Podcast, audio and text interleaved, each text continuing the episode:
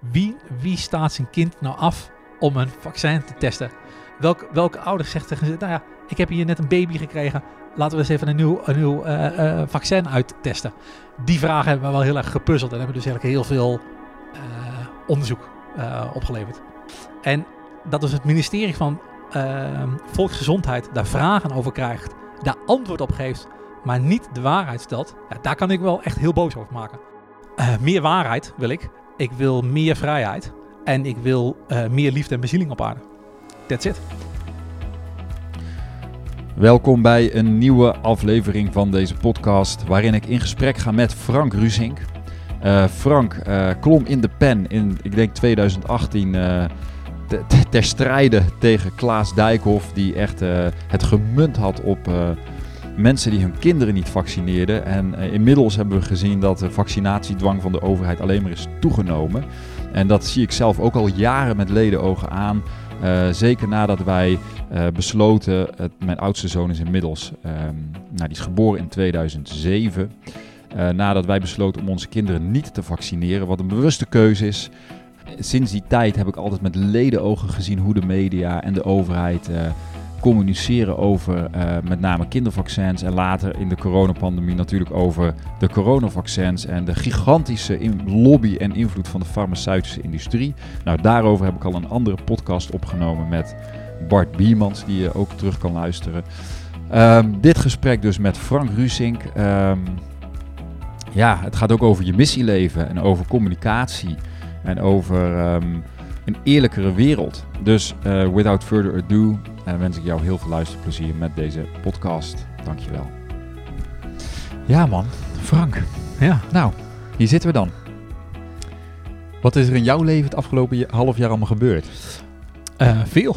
Ik denk dat wel veel veranderd is. Um, ik, ik, ik, voel dat alles start gewoon met een besluit. En ik voelde dat ik gewoon op 4 mei echt een besluit heb genomen ja. om iets gewoon radicaal anders uh, te doen. Om iets te uiten wat ik nog nooit geuit heb. En door als je een krachtig besluit neemt, dan verandert er wel veel. Ja, voor wie het niet weet, je hebt op 4 mei een um, brief geschreven aan Klaas Dijkhoff. Ja. Die heeft hij ook gelezen, ja. Weet je inmiddels. Wat was voor jou de aanleiding om um, hier ja, dat te doen? Ja, ik zei pas een keer, ik had echt het gevoel alsof hij uit mijn ziel getrapt had. En uh, sommige mensen zullen misschien zeggen van hoe kan het nou zijn dat een politicus op je ziel trapt? uh, op een bepaalde manier kan het natuurlijk helemaal uh, niet. Want de enige die je echt zelf iets aan kan doen, dat ben je gewoon zelf ja. daar, daarin. Maar ik voel wel van, we, we leven gewoon, hoe je het went of keert, altijd in een systeem. je wordt geboren bij ouders en dan zit je gewoon al in een gezinssysteem. Mm. En wij zitten ook gewoon in een politiek, politiek systeem. Ja. Of je nou wil of niet eigenlijk. We zitten gewoon in een politiek ja. systeem. En uh, in een politiek systeem worden gewoon regels opgesteld. En die regels hebben gewoon invloed op je leven. Ja. Net zoals, weet ik veel, voor belasting betalen is ook gewoon bepaald door uh, het politieke systeem. En zijn uh, brief van 23 augustus 2018, zijn bekende Klaasbrief, vond ik zo disrespectvol. Vond ik zo weinig begrip hebben, weinig acceptatie mm. hebben voor ex-faxers zoals had, ik. Had je hem toen gelijk al gezien, die brief? Toen, ik had hem niet op 23 augustus al gezien. Ik had hem pas later een keer, uh, een keer gelezen. Uh, toen stoorde ik me er wel aan. Maar toen had ik er nog, dacht ik, nou, ik laat het gewoon links uh, liggen. Maar het was eigenlijk op 4 mei dat er eigenlijk iets getriggerd werd. Dat ik dacht, ik ga gewoon nu... Dit is al interessant, hè? Van, oké, okay, je hebt dus, je ziet het wel. Uh, jij hebt iets, hè, we gaan, ben straks wel benieuwd om te horen ja. wat dan jouw eigen verhaal is met vaccinaties. Maar dan is het toch blijkbaar dan de druppel die dan de emmer doet overlopen. En waardoor je in één keer ja, op de barricades gaat staan. Ja, klopt. Ja. Het zijn het zijn wel gewoon de dingen die je leest en die je triggeren. Ik had, uh, ik had een ander interview gelezen met, uh, met Ralf Hamers, CEO van de ING-bank. Uh, ja. En het was best wel een lang interview met een actrice. En hij zei eigenlijk helemaal niks in het interview. Hij zei alleen, ja, ik hou niet zo van het interview, maar daardoor gaat het persoonlijk worden. En ik voel juist, dat is juist het hele probleem met de maatschappij. We halen de bezieling uit heel veel dingen. En ik wil juist een bezieldere wereld mm. hebben. Uh, dus toen dacht ik ook van, ik wil meer bezieling gaan stoppen in dit hele vaccinatiedebat. Ja. En dat heb je gedaan met die brief? Zeker, ja, klopt. Um, uh, maar goed, heb je dan enig idee um, ja, waar je aan begint? Nee, ik heb wel een enig idee gehad aan hoe ik het aanpak. Okay. Uh, de, de, keuzes die ik in mijn eerste brief gemaakt heb, daar was negen kantjes. Um, die is wel heel ja, echt precies uitgekozen. Ik heb het echt gedaan van echt, ik voel van als je een verandering tot stand wil brengen, moet je in verbinding stappen. Hmm. Het is zo makkelijk om op Facebook allerlei dingen te gaan communiceren Ja. die eigenlijk gewoon uit verbinding zijn. Ik dacht, ik moet met hem gewoon de verbinding aangaan. Dus daar heb ik hem ook gewoon echt rechtstreeks aangeschreven en heel veel dingen over zijn leven verteld. Omdat ik dacht, als er geen verbinding is, verander ik nooit wat. Ja, als je dus vanuit de hoogte of vanuit een, weer, een weerwoord of Ja. de aanval gaat, ja, dan eh, weet je sowieso dat je geen, eh, geen verbinding krijgt. Klopt. En over vaccinatie zijn al zoveel dingen gepubliceerd. Uiteindelijk, ik heb ook heel vaak gezegd tegen de mensen die me wat langer volgen, van ik loop eigenlijk door in de voetstappen van andere mensen. Ja. Er zijn sommige mensen die zijn er al twintig jaar mee bezig. eh Doel Frankema en Annemarie van Rij en nog veel andere Ja. mensen. eh, waar ik natuurlijk heel veel kennis van gekregen heb. Ja. Eh, dus ik hoef het niet op dezelfde manier te gaan communiceren als dat zij al doen. Want dan, ja, dan realiseer je nooit iets nieuws, zeg maar. Ehm, even voordat we dan eh, verder gaan op de inhoud. ehm, had je ook een bepaald gevoel van, ah, ik doe dit gewoon voor mezelf? Of voor wie doe je dat? Zeg maar, om dat ook de, de pub- het publieke domein op te zoeken daarin. Eh, echt voor mezelf. Ja. Ik voelde echt van, ik trek gewoon een streep in het zand. Ik dacht van, tot hier en niet verder. Ja. Ehm, ik voel mij wel een vrijheidsstrijder. Ik, voel, ik heb me altijd wel verbonden met de rebellen op een bepaalde manier van deze eh, samenleving. Gaan we het straks nog over hebben, denk ik. Ook wel met, met, met protestliederen eh, wel, dat ik voel van, eh, je, moet als mens zelf opkomen voor je, voor je vrijheid. Dus ik doe dit echt. ik, ondertussen bereik ik natuurlijk heel veel mensen mee. En heel veel mensen halen er iets positiefs uit. En ik krijg natuurlijk heel veel positieve reacties terug. Maar ik doe het wel echt voor mezelf. Mm. Want wat is even jouw... ehm, je hebt zelf een ervaring gehad met je zoon. Ja. Toen hij geboren werd. Hij is nu 14. Ja. Eh, want hij belandde in het ziekenhuis na Eh, ja. vaccinatie. of- Ja, het was eigenlijk eh, 23 december 2005. Eh, was hij anderhalf. Hij is in augustus geboren, dus hij is net eh 15 is hij eh, geworden. Ehm, en Loes wilde eigenlijk niet vaccineren. Ik was degene die de angsthaas was en vanuit angst wel wilde, wilde vaccineren. Eh, we hadden de BMR-prik al een beetje uitgesteld. maar op een gegeven moment toch, net voor de kerstvakantie, zijn we het gaan, eh, gaan doen. En twee dagen na die tijd werd hij eh, ja, eigenlijk gewoon met, met sirenes opgenomen in het, in het ziekenhuis. Had je gelijk een alarmbel die toen afging van... Nou, dit moet dan een link Ik, hebben ik, met ik was alleen maar in paniek. Ik was alleen in fucking paniek. Uh, Lucy was eigenlijk veel rustiger. Ik was gewoon in paniek. Ik dacht, hij, uh, hij sterft echt in mijn, uh, Maar in mijn hij, handen. was, het- hij reageerde gewoon niet meer. Of wat gebeurde er dan? Hij was, had super hoge koorts, had hij. Uh, hij begon echt uh, te shaken. Dat was een koortstuip die hij uh, kreeg. Maar het allerengst vond ik dat hij gewoon zijn ogen... Ik zag alleen maar zijn oog wit, zag ik nog. Mm. Dus ik voelde... Hij draaide helemaal weg. Hij was er eigenlijk gewoon Ja. niet meer. Zijn lichaam was er nog Ja. wel, maar het was alsof de... Ja, ja, er zat geen bezieling meer in het, in het lijf. Ik vond doodeng inderdaad, ja. Dus ik was alleen maar angst. Eh, eigenlijk net zo angstig dat ik had eigenlijk voordat we gingen vaccineren. En dat ik dacht van ik heb die vaccinatie nodig om hem eigenlijk te beschermen. Daarom eh, stel ik ook in alle eh, dingen die ik tot nu toe gedaan heb, dat ik geen antivaxer ben, maar ik ben gewoon een ex-vaxer. Ja. En ik heb mogen leren. Dat vooral. Ik heb mogen leren. Ja, maar het is wel goed om even dan te zeggen van ja, er wordt natuurlijk, het zijn ook termen die dan gebruikt worden. hè. Ja. Antivaxer, hè, dan Ja. word je al gelijk in een bepaalde hoekje geduwd. Ehm, ja, je bent niet anti. Je bent een ervaring, je, je, je gaat vooral over je eigen ervaring. Ja, ik ben pro-gezondheid en ik ben, ben, ben pro-vrijheid. Ja. En ben pro-waarheid. Ben ik, eh, ben ik, ik. Ik weet nooit of die of uitspraken door echt gedaan zijn, maar eh, ik heb ooit een keer ergens gelezen dat Leonardo, da- Leonardo da Vinci, de, de meest slimme man die ooit geleefd heeft op aarde, gezegd heeft van eh, ziek zijn is niet normaal. En ik voel dat dat waar is. Het is niet normaal Ja. om ziek te zijn. En je kan het bijna niet meer zeggen met hoeveel chronische zieken dat we, dat we hebben. Maar je het is niet normaal. naar je hoofd joh, als je zoiets zegt, toch? Hè? Je krijgt bijna een steen naar je hoofd soms als je Ja, bijna, zegt. bijna wel, ja. Maar ik voel dat dat zo is. Ja. We zijn gewoon geboren om te, te bloeien. We zijn niet geboren om ziek te zijn. En er, het is niet normaal hoeveel zieken er zijn. Hmm. Ja. Wat gebeurde er in het ziekenhuis? Hij heeft het dus overleefd, maar... Ja, eh, eh, overleefd. Eh, mijn vrouw zei meteen toen we in het ziekenhuis aankwamen... van hij heeft twee dagen daarvoor de vaccinatie gehad. En dat was al het bijzondere. Dat het werd direct aan de kant geschoven. Dus we hebben gezegd, oh, daar kan niks mee te maken hebben. Het kwam genees binnen eigenlijk. Dat het genees van, oh ja, we zouden het kunnen onderzoeken. Nee, daar heeft het niks mee te maken. Eh hij heeft toen een nacht in het ziekenhuis eh, eh, gelegen. Eh uiteindelijk hebben we gewoon weer mee naar huis eh, genomen. En is het wel hersteld. Sommige mensen vragen, heeft hij er nog wat aan overgehouden? Tegen onze zoon zeggen we altijd, nou, je hebt nog behoorlijk wat aan overgehouden. Maar dat weet je niet. Je weet niet gewoon Nee. hoe het geweest was als het niet geweest zou, eh, zou zijn. Maar zeg maar de symptomen of die, die reactie die hij kreeg, die trok langzaam weg. Eh, die trok langzaam weg. Dus eigenlijk kwam die langzaam weer Ja. gewoon in zijn lijf eigenlijk, Ja. eh, eigenlijk terecht. Maar het is wel... eh, en dan krijg ik ook wel qua reacties soms wel terug van mensen. Hè, van ja, hij kan ook de verkeerde melk gehad hebben. Maar eh, je hebt ook gewoon iets als intuïtief dat je weet, Ja. het klopt niet. Hier ga ik gewoon zelf meer onderzoek naar doen. Ja, en dan kom je erachter dat er veel meer van dit soort verhalen zijn... waarin een kind na precies één of twee dagen na de vaccinatie in het ziekenhuis belandt. Klopt. Dus daarin zijn er wel heel Ja. veel dingen die, die, die toevallig... eh, ja, want je bent, je bent dus wel in het onderwerp gedoken. Je bent je er wel in gaan verdiepen vanaf Ja. dat moment. Ja, maar ik ben vooral Of- in ziekte gaan verdiepen. Vooral in ziekte. Waar komt nou ziekte van vandaan? Eigenlijk echt, echt, echt mezelf eigenlijk gaan, eh, gaan ontdekken. Van, ja, inderdaad, waar komen je gedachten vandaan? Waar komen je emoties eh, vanda- vandaan? Hoe blijf je nou gezond? Wat is er nodig om gezond te worden? Waar word je nou eigenlijk daadwerkelijk eh, eh, ziek van? Heb je vaccinaties nodig? Door wie worden nou die vaccinaties gemaakt? Worden die vaccinaties dan wel getest? Dat is ook een vraag die me altijd bijgebleven is. Wie, wie staat zijn kind nou af om een vaccin te testen? Experiment. Ja. Welke, welke ouder zegt tegen ze, nou ja, ik heb hier net een baby gekregen, laten we eens even een nieuw, een nieuw vaccin uittesten.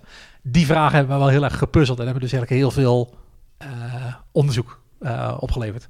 Wat, wa- wat kwam eruit? Want het is natuurlijk gelijk interessant als we even over de inhoud gaan praten.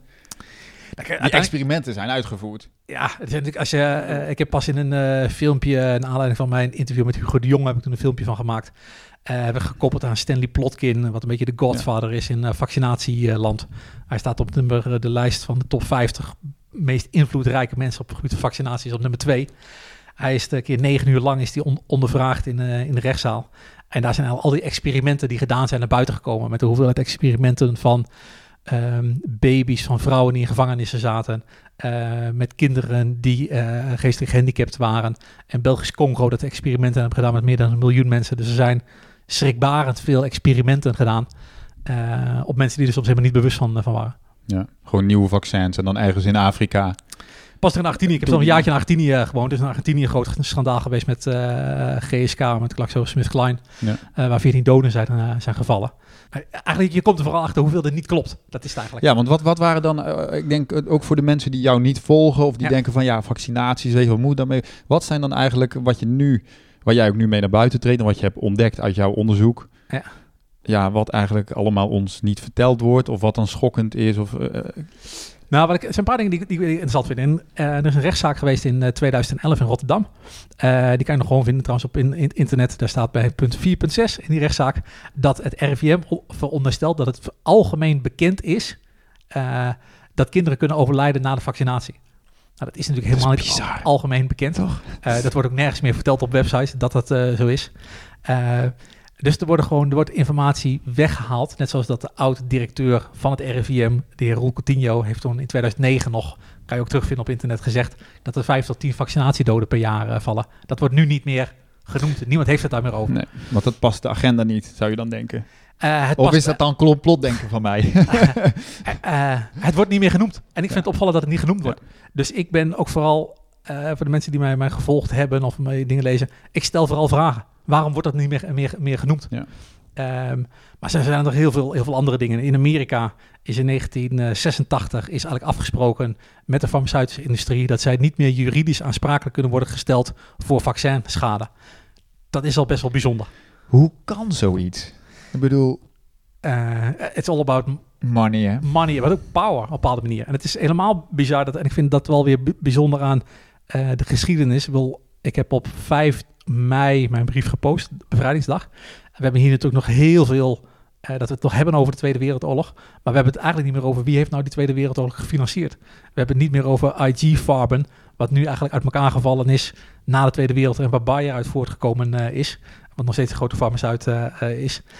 Die hebben gewoon de Tweede Wereldoorlog ge- gefinancierd. En ik vind het dan bijzonder dat in die Nuremberg trials, die dan eigenlijk uitgevoerd zijn, dat in de zesde trial, wat alleen maar ging over de farmaceutische industrie, dat dan, eh, nou zeg maar, 40 jaar daarna, wordt diezelfde industrie al vrijgesteld van enige schade die er, eh, die er is. Terwijl er nu, er is al 4 miljard dollar uitgekeerd aan ouders in Amerika voor vaccinatieschade. Wat niet door de industrie Nee, betaald want wie wordt. betaalt het dan als zij niet kunnen aangeklaagd worden? Dat, dat betalen de ouders zelf. Dus iets 75 cent per vaccinatie wordt eigenlijk apart gelegd voor dat potje. En als het toch aangetoond wordt dat het vaccinatieschade is. Dus de ouders betalen er eigenlijk zelf voor. Meen je niet? Ja. Ja, dat is best wel schokkend. Want ik, ik vond het namelijk een tegenstrijdig bericht. Ik las inderdaad van ja, maar ze kunnen niet aangeklaagd worden, maar er zijn wel schadeclaims. Die- Ja. Er wordt wel geld uitgekeerd aan die mensen, Maar, maar niet, door, niet door de maar industrie. niet door de industrie. Dat is, dat is het. Ah. Ja. En ehm, ja, ik richt me heel erg ook om de discussie klein te houden. Maar je kan natuurlijk heel makkelijk het te breed houden. Daarom heb ik ook gezegd van... ehm, Ehm, uiteindelijk, nou, ik heb natuurlijk die brief naar Klaas Dijkhoff eh, geschreven. Uiteindelijk heb ik Klaas Dijkhoff gesproken tien dagen eh, eh, daarna. En dat is toch wel een, het leuke in Nederland. En daarom is het mooi als je in Nederland woont. Het is gewoon een heel klein land. Ja. Alles is te bereizen. Je kan elkaar zo spreken. Politici zijn gewoon benaderbaar.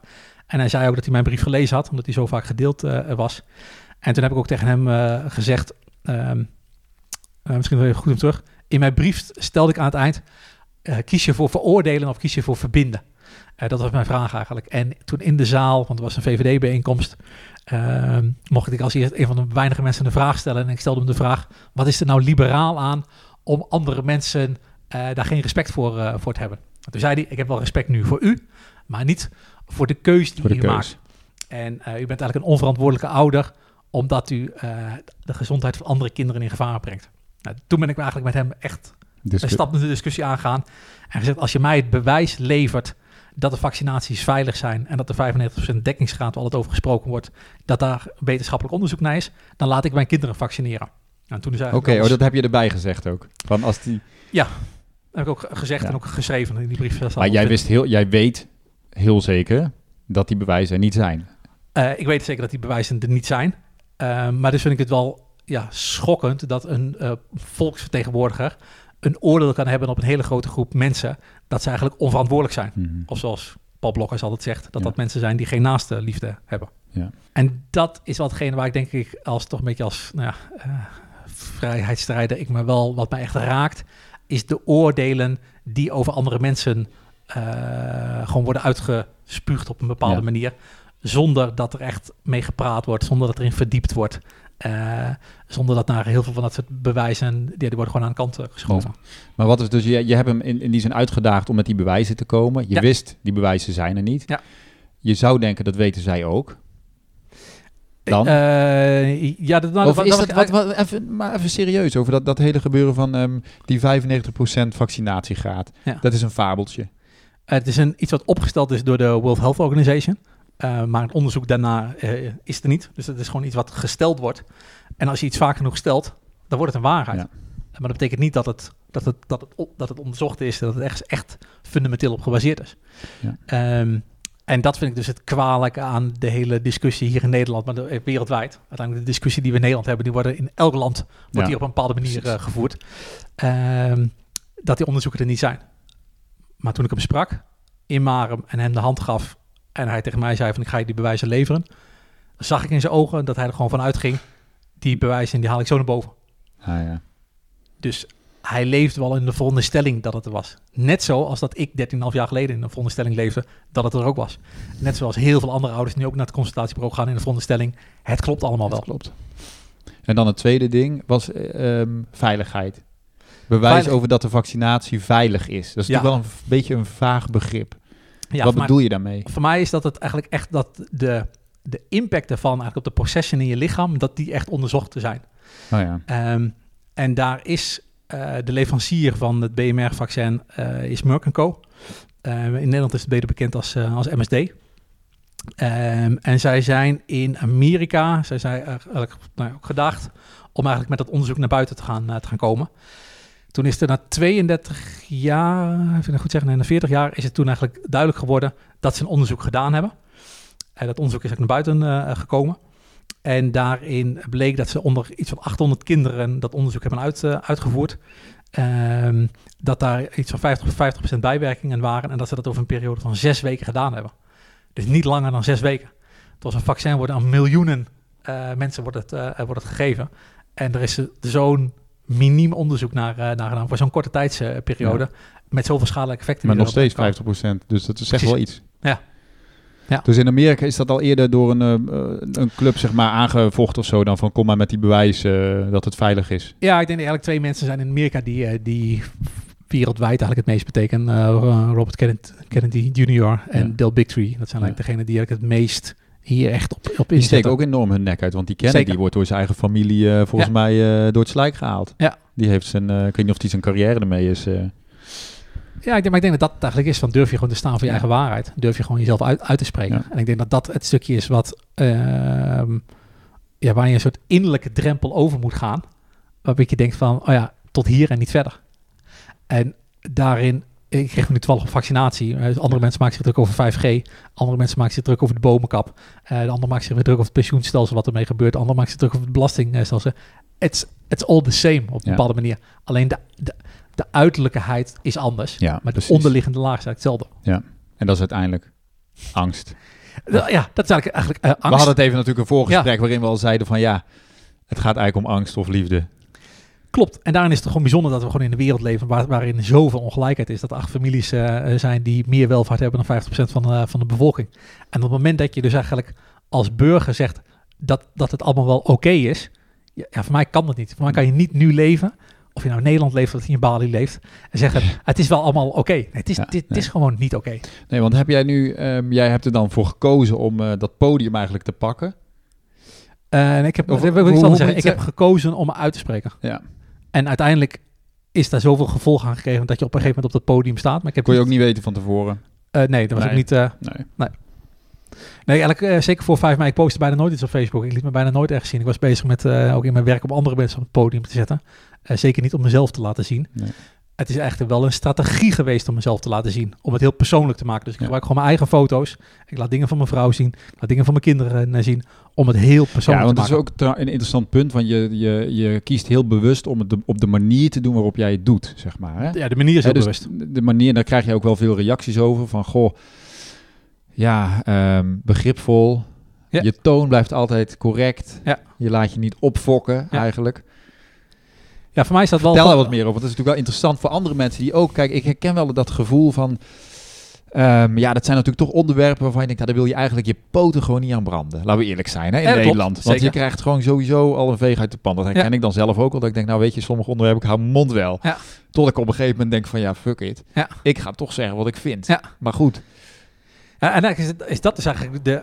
Je moet eigenlijk veel liefde voor jezelf hebben, ik kan niet anders zeggen, om eigenlijk al die shit in eerste instantie eigenlijk over je heen eh, te, eh, te krijgen. En ik vond de shit wel inderdaad heel erg meevallen. Ik vond wel Ja. eh, nog een aantal mensen die dat wel doen en op andere sites worden ook wel dingen geschreven. Ehm, maar dat vind ik weer, dat is weer hun verantwoordelijkheid. En voor mij is het toch wel zo van op het moment dat je, hoe je met anderen omgaat, ga je ook met jezelf om. Dus omdat ik eh, vind dat ik best wel liefdevol met mezelf omga, kan ik ook liefdevol met andere mensen om, eh, omgaan.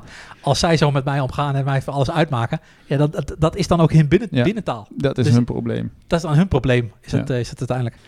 En ik voel dat ik geloof er niet in dat je verandering tot stand kan brengen als je iemand veroordeelt. Dus als ik jou veroordeel, kan ik eigenlijk geen invloed op jou uitoefenen. Dus ik moet juist met jou in verbinding zijn om invloed Ja. uit te oefenen. En daarin is voor mij is liefde beangstigender dan angst, om maar zo te zeggen. Dus eh, allerlei haatberichten bij wijze van sturen of allerlei veroordelingen. is heel er- afstandelijk. is heel afstandelijk Ja. eigenlijk. Ehm, en ik vind ook dat je daar als politicus gewoon boven moet staan en denken, nou, het zal wel. Maar als je gewoon vanuit begrip, vanuit er- erkenning, vanuit acceptatie, vanuit waardering hele kritische vragen stelt, kan je nog steeds een hele pijnlijke boodschap overbrengen. Ja. Maar merk je dat die, jouw methode van communiceren, dat die ook in de politiek nu wat teweeg brengt? Of wat is jouw, hoe, hoe Ehm, zie je dat dan nu? Nou, kijk, het feit dat ik eh, minister Hugo de Jonge gesproken heb en dat hij zei, Klaas Dijkhoff heeft vragen over jou gesteld, ehm, betekent wel dat ik in het systeem van Klaas Dijkhoff zit. Ja. Ehm, en of hij er nou echt mee bezig is of niet, dat weet ik niet. Dat is Nee. ook zijn verantwoordelijkheid. Eh, op een bepaalde manier maakt dat ook weer niet echt uit. Ik ben alleen maar verantwoordelijk voor dat wat ik doe. Ja. En ik moet leven met datgene eh, wat ik doe. Daar moet ik verantwoordelijkheid voor, voor dragen. Ik hoop dat het impact heeft. Ik wil niet... Ik geef het ook met mijn laatste bericht. Ik doe dit niet om aandacht te krijgen. Nee, ik wil verandering zien. Ik wil meer... Ja, want Ik wil meer wat is het doel van Frank Ja. Ruzing met zijn hele, met zijn kruistocht tegen, nou dat is een beetje gekscherend, maar eh, meer waarheid wil ik. Ik wil meer vrijheid. En ik wil eh, meer liefde en bezieling op aarde. That's it. Ja. En op het moment dat er eh, eh, ehm, eh, geoordeeld wordt over burgers, vind ik dat je angst verspreidt. Ehm, dus dat is geen liefde.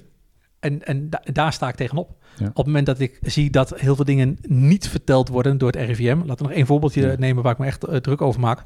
Is dat er is in april zijn er vragen gesteld aan eh, Paul Blokhuis, verantwoordelijk voor de portefeuille eh, vaccinatie, over het gebruik van geaborteerde foetussen in vaccins. Hij wist dat toen niet. Dat kan. Je kan politicus ook niet alles weten. Heeft hij eigenlijk uitgezocht. Zijn ze in Kesteren is er toen een bijeenkomst geweest. En Kesteren is de meest lage dekkingsgraad van Nederland. Eh, 53 procent. ja, ja, precies. Christelijk dorp. Toen gezegd, nou, we hebben het eigenlijk uitgezocht en er is inderdaad één geaborteerde foetus is er gebruikt, eh, waarvan de, ce- de cellijnen gebruikt zijn van het longweefsel. Nou, sowieso weet bijna niemand dat. Wat, waar- waarom hebben ze dat nodig? Weet jij dat? Ehm, op een bepaalde manier maakt mij dat bijna nog geen eens uit. Het gaat mij eigenlijk om dat het wordt niet verteld. Ja. Maar het, is ook niet de waarheid. Nee. Omdat in 2018 is er al een rechtszaak geweest met de heer Stanley Plotkin, wat dan die nummer twee is op de vaccinatielijst, die in, een, in die rechtszaak zei, eh, ik heb in eh, experimenten zijn meer dan 76 geaborteerde foetussen gebruikt. En daarvan is het hart gebruikt, daarvan is de mild gebruikt, daarvan is de tong eh, gebruikt en daarvan is de long gebruikt en nog wat andere organen. Het is echt luguber. Het zijn gewoon levende kinderen die eruit gehaald zijn. Want ja, met, met, met dode Nee, cellen kan je doodweefsel niks. kun je niks. Dus het zijn gewoon levende kinderen geweest die eruit gehaald zijn. En het is super is dat.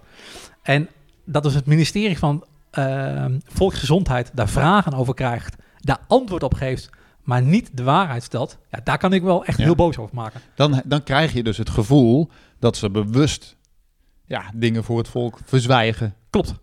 Zeker. En, en helemaal als ik dan zie dat, dat je als eh, tiener, eh, ik heb dan een nu 15-jarige zoon, hij mag geen biertje halen, maar hij mag, wel zelf eh, vaccinaties gaan, gaan halen. Er is ooit een keer een, een reclamecampagne geweest voor het vaccineren, waarbij stond dat zie je een jongetje staan met de tekst erboven, ik ben geen watje. Dus met andere woorden, ik laat me vaccineren, dus ik ben geen watje. Ja, dat vind ik echt spelen met de identiteit van het kind. Ja. Mijn kind laat zich niet vaccineren. Is hij dan wel een watje? Ehm, nou, die reclamecampagne hebben ze nu aangepast en nu gezegd, ja, een, een prik is zo gepiept. Ja, die prik zelf is zo gepiept, maar de, de voorlichting daarover, ja, wat lig je dan voor? Lig je dan voor? Eh, u weet, bent er wel op de hoogte dat uw kind kan overlijden. U bent er wel op de hoogte dat hier eh levend geaborteerde foetussen voor gebruikt eh, zijn. De Eh, bijwerkingen, om nog maar eentje te noemen. eh, precies. Dus er wordt Ja. heel veel niet verteld. En daar ageer ik wel echt tegen. Ja, en maar, maar ja, het ding is dan een beetje van oké, het wordt blijkbaar, dat blijkt dan nu, dan komt dat natuurlijk aan het licht, dat het toch heel bewust, dat kunnen ze dan op een gegeven moment ook niet meer ontkennen, bewust Eh. bepaalde informatie achter wordt gehaald om uiteindelijk die dekkingsgraad te halen. Want als ik dat hoor, dan denk ik, zelfs als ouder die zich misschien er helemaal nog niet bewust van is, denk ik, oeh, nou ga ik wel inderdaad even nadenken of ik dat wel wil. Ja. Dat weten ze natuurlijk. Ja, precies, maar als je dus met een gezond kind naar het consultatiebureau gaat en er wordt van tevoren gezegd eh, dit soort dingen, en daar heb ik nog maar een paar dingen eh, genoemd, eh, ja, dan bedenk je nog wel een paar keer. Dus dat wordt inderdaad niet verteld. Ja. En, en het probleem wat nu is, tenminste dat vind ik eigenlijk het probleem, in met Europa zijn eigenlijk gewoon afspraken afspraken gemaakt ehm, over de dekkingsgraad. en dus iedereen volgt ook in elk land eigenlijk dezelfde, Ja, Euro-. Europa heeft dan bepaald dat er eh, 96% of zo moet zijn, of wat is het? Ja, dus die 95% van de 95, WHO die eigenlijk ja. aangehouden moet, eh, moet worden. Eh, maar er ligt gewoon een vaccinatieplan wat erachter, eh eh, wat erachter Ja. ligt. En, en daarom ben ik wel blij dat... Kijk, eh, Nederland is wel gewoon een kritisch volk. Eh, en ik denk dat dat het mooie van Nederlanders eh, is. Er zit eigenzinnigheid in. Ik heb nog een van mijn eerste berichten. Het nummer van eh eh 50 miljoen mensen. Eh, die schrijf je niet de wetten voor, die laat je in een waarde. Eh, ik voel dat dat eigenlijk heel erg op, gewoon op, op social media nu gaande is. Ja. En eh, staatssecretaris Paul Blokhuis die zegt dat ja, er zijn allerlei indianenverhalen op, op internet. Ja, maar van wie komen nou de indianenverhalen? Is het nou eh, dat ik praat eigenlijk over die 76, terwijl het gewoon in de rechtszaak door mister vaccinatie verteld wordt? Of is het nou die ene geaborteerde foetus? Wie vertelt Ja. nou het, het eh, indianenverhaal? Ja. Dus daar zet ik me voor in. Ja. Oké, ehm, waar gaat dit heen? Ehm, nou, ik, ga morgen, Jij- ik ga morgen dus aangifte doen eh, tegen, eh, tegen Klaas eh, Dijkhoff. Ik heb wel besloten om daar gewoon in door te stappen, omdat ik hem... We hebben gewoon een afspraak gemaakt in Maren, 15 juni, even uit mijn hoofd, ja. Nee, 12 juni was dat. Dat hij mij die bewijzen zou gaan, gaan leveren. Daarna is de radiostilte geweest. Ik heb hem nog wel gemaild. Ik ben nog een keer naar Den Haag ben ik, ben ik gegaan. Ik heb vrij veel politici gesproken. Eh, maar voor de rest niks meer van gehoord. Wat ik ook wel begrijp. Eh, en misschien is het verschil- Stel dat ik in politiek zitten, zou ik misschien bijna wat hetzelfde doen, weet ik veel. Maar het wordt gewoon genegeerd. Eh, en als het heel lastig wordt, worden natuurlijk heel veel dingen eh, genegeerd. Ehm, maar ik, ik laat het niet bij het negeren. Ja. Ik voel gewoon, wij hebben een afspraak eh, eh, gemaakt. En omdat het lastig is, kom dan met het verhaal. Ik kan het niet vinden. Ja. Eh, en dat is wel de eerlijkheid waar ik wel vind, waar we in de maatschappij gewoon naartoe Hij heeft genoeg tijd gehad. Hij heeft genoeg tijd, eh, eh, tijd gedaan. Als het Ik- bewijs er was, dan had je het moeten zien. klopt. Ik heb het genoeg eh, onder aandacht ge- gebracht dat het voor mij Er belangrijk waren ook wel eens mensen die reageerden toch naar jou van... joh, ik, tenminste, ik kan me herinneren dat ik die bericht wel heb gezien... van nou, het bewijs is er al lang. En dat ze dan ergens mee kwamen. Wat was dat? Ja, dat klopt. Ik heb toen op eh 13 juli, was dat een dag nadat we die deal hadden gemaakt, heb ik toen s'nachts hier een video eh, op, eh, opgenomen. En heb ik gezegd van, ik, ik, ik weet hoe lastig het is voor een VVD-politicus, een klein knipoog, om met bewijzen te kopen en onderzoeken eh, te leveren. Dus ik schakel eigenlijk het hulp in voor, voor jullie als kijkers. Als je een onderzoek hebt wat voldoet aan de vragen die ik stel, deel dat onderzoek met mij. Mhm. Ik zet het door naar Klaas Dijkhoff. En als Klaas Dijkhoff dan zegt dat dat het juiste bewijs is, krijg je van mij 1300 euro. Eh, ook als een beetje de grap er eigenlijk in het gooien. Een kleine verwijzing naar eh, eh, Robert De Niro, die dat eigenlijk in Amerika ook gezegd heeft, dan met 100.000 euro. Maar dat vond ik net iets te veel, vond ik dat. Eh, en het was 13 juni, dus ik vond 1300 13, wel, oh ja. mooi. Ehm, en dit, dit zijn de mensen die hebben een aantal ehm, eh, links naar mij gestuurd, onderzoeken eh, gestuurd. Eh Klaas Dijkhoff heeft gezegd, ik zet mijn team erop. Dus die mensen kijken ook echt daar wel mee op mijn Facebook eh, bericht. Ik heb hem ook mails eh, gestuurd. Dus die dingen zijn gewoon doorgezet. En één onderzoek wat er was aangehaald wordt, is een onderzoek wat in Chili gedaan is in 1964. Toen was het BMR-vaccin was er nog, eh, nog niet waar ik over sprak. Ehm, wat dan eigenlijk over de mazelen ging. Dus mensen zeggen dan, oh ja, maar het bewijs is al aangetoond. Maar ik heb niet de deal met de mensen. Ik heb wel de deal met de mensen om het uit te betalen als zij de juiste link hebben aangeleverd. Maar ik heb de deal met Klaas Dijkhoff. Ja. Hij moet met het bewijs Ja. komen. En van hem hoor ik niks. Dus ik ga in ieder geval morgen die aangifte ga ik, eh, ga ik doen. Wat gebeurt er dan? Ja, als Eh, dit eh, zeg maar te beluisteren is, deze podcast, dan, heb je dat, dan weten we misschien al meer. maar- Ja, klopt. Wat eruit komt, weet ik niet. Nee. En sommige mensen zeggen ook van, ja, dat, dat gaat nooit iets, nooit iets worden. Kijk, ik heb alleen maar te dealen met, met mijn, de acties die ik zelf neem. En dat ik vind dat ik mezelf recht in de ogen aan kan kijken. En ik voel dat, dat eh, het, het gaat natuurlijk ook niet over mezelf. Ehm, ik bedoel, ik, ehm, op een bepaalde manier gaat het natuurlijk wel over mij, maar op een bepaalde manier gaat het Ja. helemaal niet over mij. Ik heb met heel veel mensen contact, ook waarvan een kind gewoon overleden is na de, na de vaccinatie. Ehm, ik, ik doe het voor een hele grote groep mensen eh, uiteindelijk. En ik voel dat die aangifte gewoon goed is. Ja. Al is het alleen al het signaal naar politici dat ze met meer respect, meer begrip, meer acceptatie over mensen moeten praten. En of het nou gaat over vaccinatie, of over schulden, of over eh, onderwijs. Maar heb gewoon respect, begrip voor iemand die anders in het leven staat dan dat jij in het leven staat. Precies. En wat er daarna nog komt, eh, weet ik niet. Er zijn nog, ik heb nog zoveel verhalen in mijn hoofd zitten. je hebt nog een aantal eh, verhalen in de die- die-. Die, verteld kunnen, eh, kunnen worden. Maar goed, als, als we nou nog even... Hè, er zijn natuurlijk... ah, Ik, ik, ik- wat was dat? Een podcast die ik pas mij te oren kwam. Ergens anders. Waarin er ook... Er wordt zo makkelijk weggewuifd. Hè, van mensen die zeggen van... Nou, die vaccinaties, dat, dat is niet veilig. Of dan wordt er gezegd... Ja, er is één onderzoekje ooit gedaan. En dan... Dus er wordt heel lacherig toch nog steeds gedaan over mensen die dus ehm, hun kinderen niet laten vaccineren. Nog steeds. Groot deel wel. Het, is natuurlijk ook de kracht van... eh, van als je met een verhaal natuurlijk maar vaak genoeg zegt, dan gelooft ook iedereen erin. Als je gaat kijken naar het HPV-vaccin, ehm, wat in Amerika geïntroduceerd is met een eh, reclamecampagne van 100 miljoen eh, dollar. Ja, dat is gigantisch. Hij gaat meer geld naar marketing dan naar onderzoek volgens mij. De, de grootste de lobbyisten, en ook in Amerika, daar kan je ook allemaal op internet op eh, zoeken. Eh, het meeste geld, de lobbyisten, wordt betaald aan de, de farmaceutische lo- lobbyisten.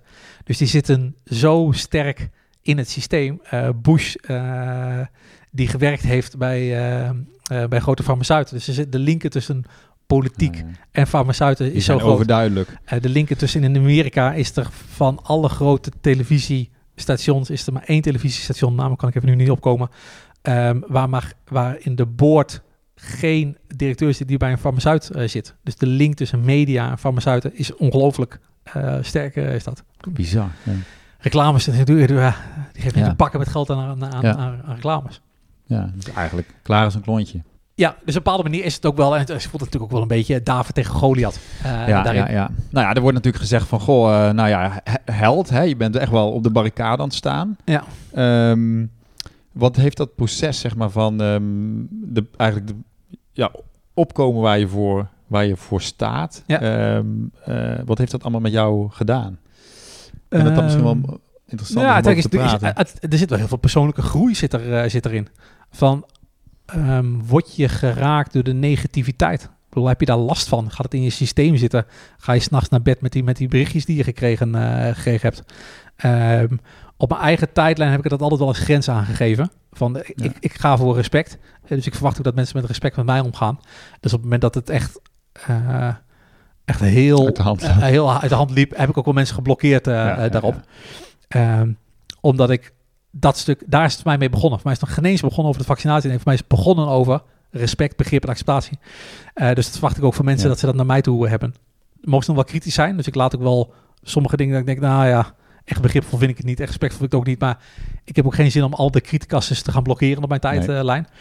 Ehm, Nee, dan ga je ook een censuur toepassen. ja, op een bepaalde manier wel. Dus ik vind wel dat ik die grens aan mag geven. Dus ik heb heel vaak PS van, eh, ik weet dat wat mensen nog heel veel te leren hebben op dit eh, gebied.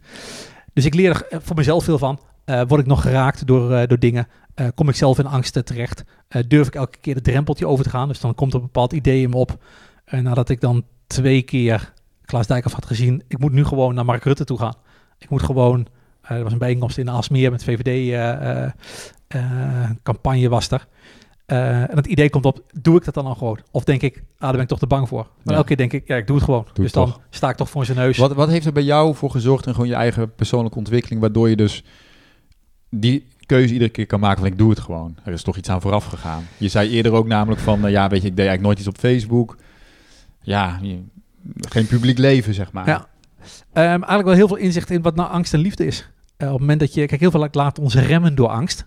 Heel veel laten ons beïnvloeden door angst. Heel veel mensen bij van die nu, die misschien dit wel horen, doen nu werk wat ze eigenlijk niet willen. Maar omdat ze te bang zijn om naar een ander bedrijf eh, te gaan, blijven ze toch maar zitten. En ik voel dat het hele leven erover draait om je angst te overwinnen. Ja. Elke, elke vorm van angst die in je zit, angst om je uit te spreken ten opzichte van je familie, angst om eerlijk te zijn ten opzichte van je vrouw. eh, elke angst is er om overwonnen eh, te worden. En ik voel dat ik wel heel veel angsten overwonnen heb voordat ik eigenlijk die eerste brief schreef. Maar dat zit nu nog in alles. In aangifte denk ik van, moet ik dat wel doen? Ja. Eh, wat voor reacties ga ik dan op me af krijgen? Oké, maar waarom zou ik er bang voor zijn? Als het innerlijk goed voelt, als het in mij Ja. de stem zo luid is, je moet het gewoon doen, ja, dan doe ik het ook gewoon. Ja. Ehm, dus ik leer er heel veel van. Ik kan echt zeggen dat ik, eh, ik weet niet of mijn kinderen dat ook zo vinden, maar dat ik een betere vader word. Nou ja, je betrekt ook je gezin in het proces. Hè? Je Ja. hebt foto's van je kinderen en je zoon en Ja. je vrouw natuurlijk erbij. En ehm, wat doet dat voor je gezinsleven? Ehm, kijk, voor Loes, mijn vrouw, is het wel die voelt... oh ja, ik heb een man die, die zijn missie leeft. En ik denk dat het heel veel eh, mannen eigenlijk op een bepaalde manier op zoek zijn... naar veel meer hun missie. Ja. En die wel echt heel goed zijn in het zorgen van hun gezin. eh, ook de verantwoordelijkheden nakomen die er allemaal eh, zijn. Maar die niet echt leven waarvoor ze geboren zijn. En zij voelt wel van, oh ja, dit is wel waarvoor hij leeft. Ja. Hij staat op voor, voor vrijheid, wat, waar hij eigenlijk al zijn hele leven lang van, Ja. van, van droomt. Dus zij ziet een energiekere man. Ondanks dat ik er wel ongelooflijk veel tijd in stop. Dat ik soms nachten doorwerk, dat ik weer vroeg het bed eh, stap. Dus ik slaap een stuk minder dan... eh Nou, ik kan me voorstellen dat je leven ook inderdaad de, ja, een beetje beheerst wordt. Uh, de- Zo'n stroomversnelling die dan... Ja, maar Ja, dat weet ik niet. Ik, ben, gang ik, heb, ik heb er gewoon werk daarnaast. En dat is ook mijn werk, ben ik ook gewoon aan het werk. Daar ben ik er niet mee bezig. Als ik thuis met de kinderen ben, dan tracht ik ook wel met de kinderen te zijn. En heb ik echt wel dat af en toe mijn gedachten afdwalen. Of dat ik denk van aan het volgende verhaal. Maar het is bijvoorbeeld, er wordt natuurlijk echt ongelooflijk veel gereageerd. De laatste post, weet ik veel, er zijn 1300 likes die er dan eh, nu, eh, nu zijn. Ik lees wel heel veel. Ik lees het eigenlijk bijna allemaal eh, wel. Maar het is niet dat ik me heel erg meer bezig ben. Dat ik ook niet aan het opzoek ben van, oh ja, brandt iemand mij af met een reactie, zeg maar. Ik ben meer bezig met het volgende haal- verhaal en mijn volgende stap. Ehm, dan ook te controleren of Ja. iedereen wel helemaal... Je kan geen is. moderator zijn van je... Nee. Nee, voor sommige dingen, als er dan dingen over weer wordt genoemd of een gele ster en zo, dan denk je, jeetje, pff, ik, ik vind het ook wel schrijnend ook wel hoor. Dat eigenlijk, Nou ja, dat is wel interessant, want je, je, je, je, je leert dus ook ontdekken wat eh, de mensen die zich achter jou scharen, maar misschien ook wel de Ja. mensen die een ander geluid horen, wat daar dus leeft. Ja. Want die gaan zich dus nu ook uitspreken. klopt. Dus wat ontdek je daarin, zeg maar, de sentimenten zeg maar, die leven rondom dit onderwerp? Ehm, nou, eigenlijk is het wel dat er er zijn gewoon dingen die mij echt wel emotioneel raken. Eh, dus als je zegt van wat, wat, wat doet het met mij? Ik, ik krijg heel veel verhalen, vooral van moeders binnen, van wat er met hun kind gebeurd is. Eh pas nog een vrouw die een filmpje toestuurde van haar zoon die in een rolstoel terecht was, Mhm. eh, was gekomen. Ja, dan, dan kan ik echt wel jankend in mijn bedje liggen. Ik voel ook dat je dit niet alleen maar vanuit je mentale wilskracht kan doen. Je moet het ook voelen op een bepaalde manier. Mhm. Dus ik voel ook wel. ehm, het klinkt een beetje groot, maar ik, ik, ik durf wel te zeggen dat ik de pijn van heel veel van mijn volgers ook wel voel op een bepaalde Mhm. manier. Die dan ook wel weer in het bericht eh, eh, zitten. Ja. Ehm, dus eigenlijk roept het wel heel veel op in mezelf. Had je kunnen ver- ja, verwachten wat het allemaal naar boven zou brengen? Of? Nee, niet omdat mijn, ik heb mijn eerste bericht was ik daar helemaal niet mee bezig. Het eerste bericht was echt, ik was alleen met mezelf bezig. Ik zag alleen maar Klaas Dijker voor me en ik wil gewoon jou wilde- iets duidelijk maken. Je wilde even een punt maken, ja. Ja, dus ik was niet bezig met dat andere Ja. mensen erop zouden reageren en dat het zoveel gedeeld zou Nee. eh, worden. Daar was ik echt niet mee, mee bezig. Ik voel ook, sommige mensen zeggen wel van, oh ja, je hebt een soort druk van mensen. Nee, dat voel ik helemaal niet. Ik voel echt geen druk van mensen dat ik moet doorstappen. Ik, ik, ik doe het niet vanuit de verwachting van een ander. Nee, ik heb een verwachting van mezelf. Ik verwacht iets van mij. En datgene wat is dat? Je verwachting van jezelf? eh, dat ik door blijf stappen. Dat ik dat, dat- datgene wat er in me opkomt, dat ik dat gewoon doe. Dat is eigenlijk de verwachting die ik heb. Ja, want het- is niet zo dat je nu een heel voorop, dat je nu een plan hebt, zeg maar, van je weet, nou, dat is waar het einddoel waar ik heen wil hiermee. Eh, ja, er zit een beetje een, een ja en een nee zit daarin. Kijk, ik heb wel een ehm, totaal andere kijk op gezondheid dan dat er nu is. En ik, ik gun echt mezelf, ik gun mijn kinderen, dat we echt vanuit een andere visie met gezondheid omgaan. Ik, ik, ehm, er zijn zoveel mensen in Nederland die voelen dat er een andere visie op gezondheid nodig is. En dat, die vraag heb ik ook eigenlijk ik twee keer gesteld aan Klaas Dijkhoff. In, eh in Maren was dat in, in de zaal.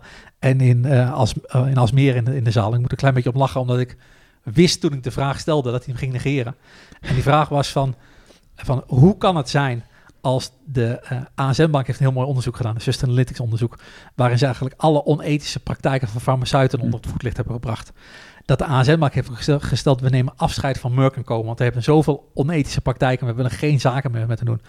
Hoe kan het dat wij eh, als overheid maar gewoon zaken met hun blijven doen en nog maar steeds die BMR-vaccin blijven promoten, terwijl we weten hoe onethisch ze zijn, staat gewoon in. Ze doen geen externe productcontroles die ze doen.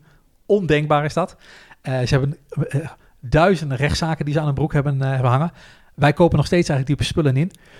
En dan wordt er gezegd, ja, er is geen alternatief. Dan denk ik, we leven in, echt in een, in een innovatief land leven we.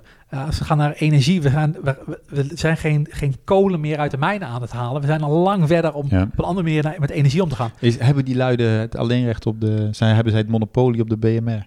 Die Merck Co. Eh, die zijn wel de enige die dat leven. Maar het is wel bijna alsof de farmaceuten de enige monopolie Ja. hebben op gezondheid. Überhaupt, ja. Ja.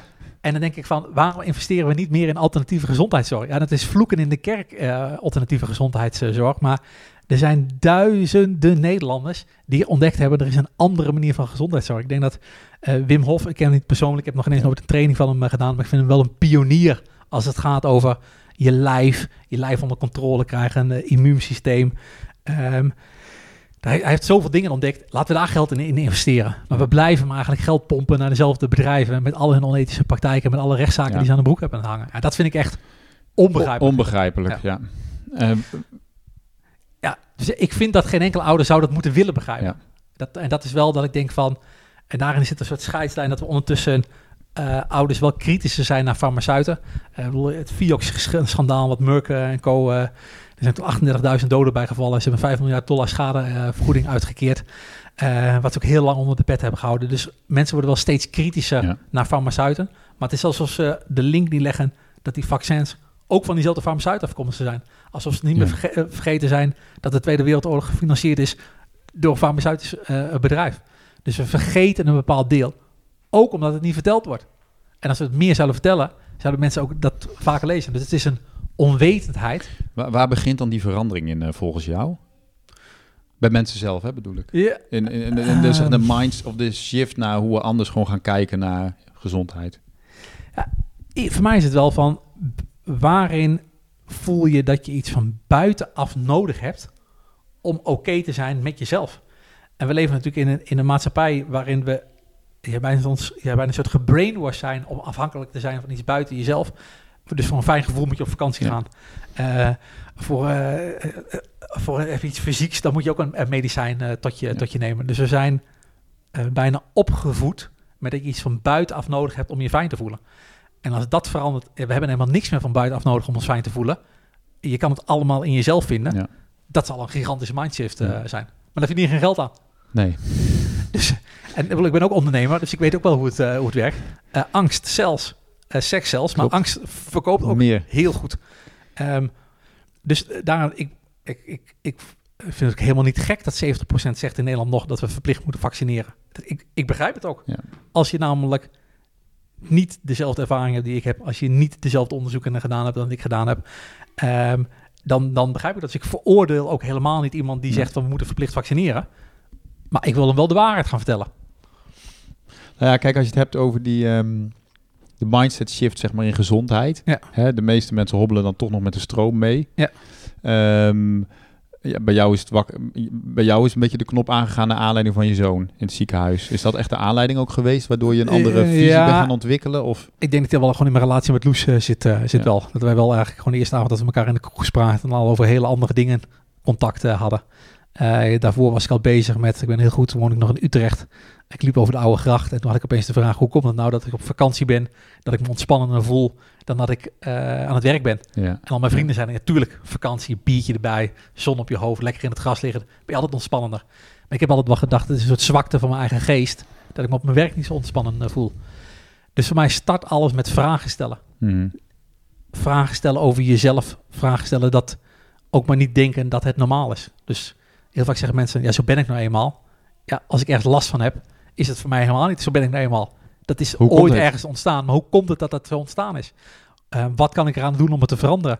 Ehm, ik hoef niet te leven met dezelfde klachten waar ik, waar ik vorig jaar ook nog last van had. Ik hoef niet te leven met dezelfde beperkende gedachten over het leven waar ik vorig jaar mee rond, eh, rondliep.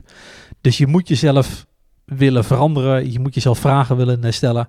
Ehm, je moet jezelf ook verantwoordelijk houden voor alles wat er eigenlijk in je leven gebeurt. Ja. Het is super eenvoudig om de schuld voor je slechte relatie bij je partner te leggen. Het is super eenvoudig om de schuld voor je eh, lastige werksituatie bij je manager eh, te leggen. Maar als je, als je zelfreflectie gaat hanteren voor alles wat je in je leven ervaart, volgens mij zit daar eigenlijk de sleutel in. ja, precies. En dat, daarom, ik ben ook echt helemaal geen slachtoffer van, van het vaccinatiestuk. Ik ben er super veel van, van geleerd. Maar ik gun wel andere ouders Ja. dat ze door liefde wijs worden in plaats van schade en schande. Maar, maar jij zegt dan van ik ben niet een antivaxer, ik ben een ex-vaxer. Maar ehm, ja, ik weet niet of dat dan eh, eh, op, aan jou is om te adviseren van wat wil jij dan dat mensen doen? Je wil eigenlijk dat mensen vragen gaan stellen Ja. en dan kijken wat er gebeurt. Klopt. Dus eh, ik moet ook wel eens denken aan toen hele, eh, wat was het ook alweer, de, die bank van Dirk Scheringa ga om, Ja. omviel. Dat was die heer Lakerman, even uit mijn hoofd, ik hoop dat ik het goed zeg. Die heeft toen een oproep gedaan op televisie van we moeten allemaal ons geld daar weghalen. Oh ja, zoals, zoals ik nu in elkaar zit, zou ik dat niet doen. nee. Ik neem niet de verantwoordelijkheid voor de keuze die andere mensen maken. Ik vind dat iedereen vooral zelf onderzoek moet gaan doen. Ik vind dat mensen, eh, dat gun ik ook mensen. Ik gun echt mensen dezelfde zoektocht die ik in de Ja, afgelopen jaar... Frank, zeggen ze dan. Je moet niet mensen vragen om zelf onderzoek te doen, want dan gaan ze op internet lezen. en op internet zijn allemaal spookverhalen die niet kloppen. Ja, maar mij gaat onderzoek heel erg naar jezelf. Echt naar jezelf. Van, van, van hoe komt het dat ik. Hoe komt het nou dat ik bang ben voor ziekte? Alleen dat is dan een goede vraag. Waar komt ziekte nou vandaan? Is, is een goede vraag. Heb ik altijd een extern middel eh, nodig om gezond eh, eh, eh, te blijven? Wat is nou de invloed van mijn gedachten op ziek zijn? Wat is de invloed van mijn emoties op ziek, op ziek zijn? Dat soort Maar wat vragen. zeg je tegen ouders? Er zijn natuurlijk heel veel ouders die echt wel... Oh, ik, ik spreek ze ook net een kind. Wat moeten we doen, weet je? Dat is echt, er wordt zoveel druk uitgevoerd op jonge ouders hè, met net kinderen. Van ja, maar ehm, het is ook angst om eh, uit angst voor een vaccinatie Ja. het niet te doen. Ja. Weet je wel? Dus hoe krijgt iemand, dat laten we even in de, voor de, misschien de mensen die zelf met het dilemma zitten, van ja, hoe, hoe moet je zo'n beslissing eigenlijk aanvliegen als je twijfelt? Ja, kijk, als ik kijk naar jonge ouders, en ik werk ook met een aantal jonge, eh, jonge ouders.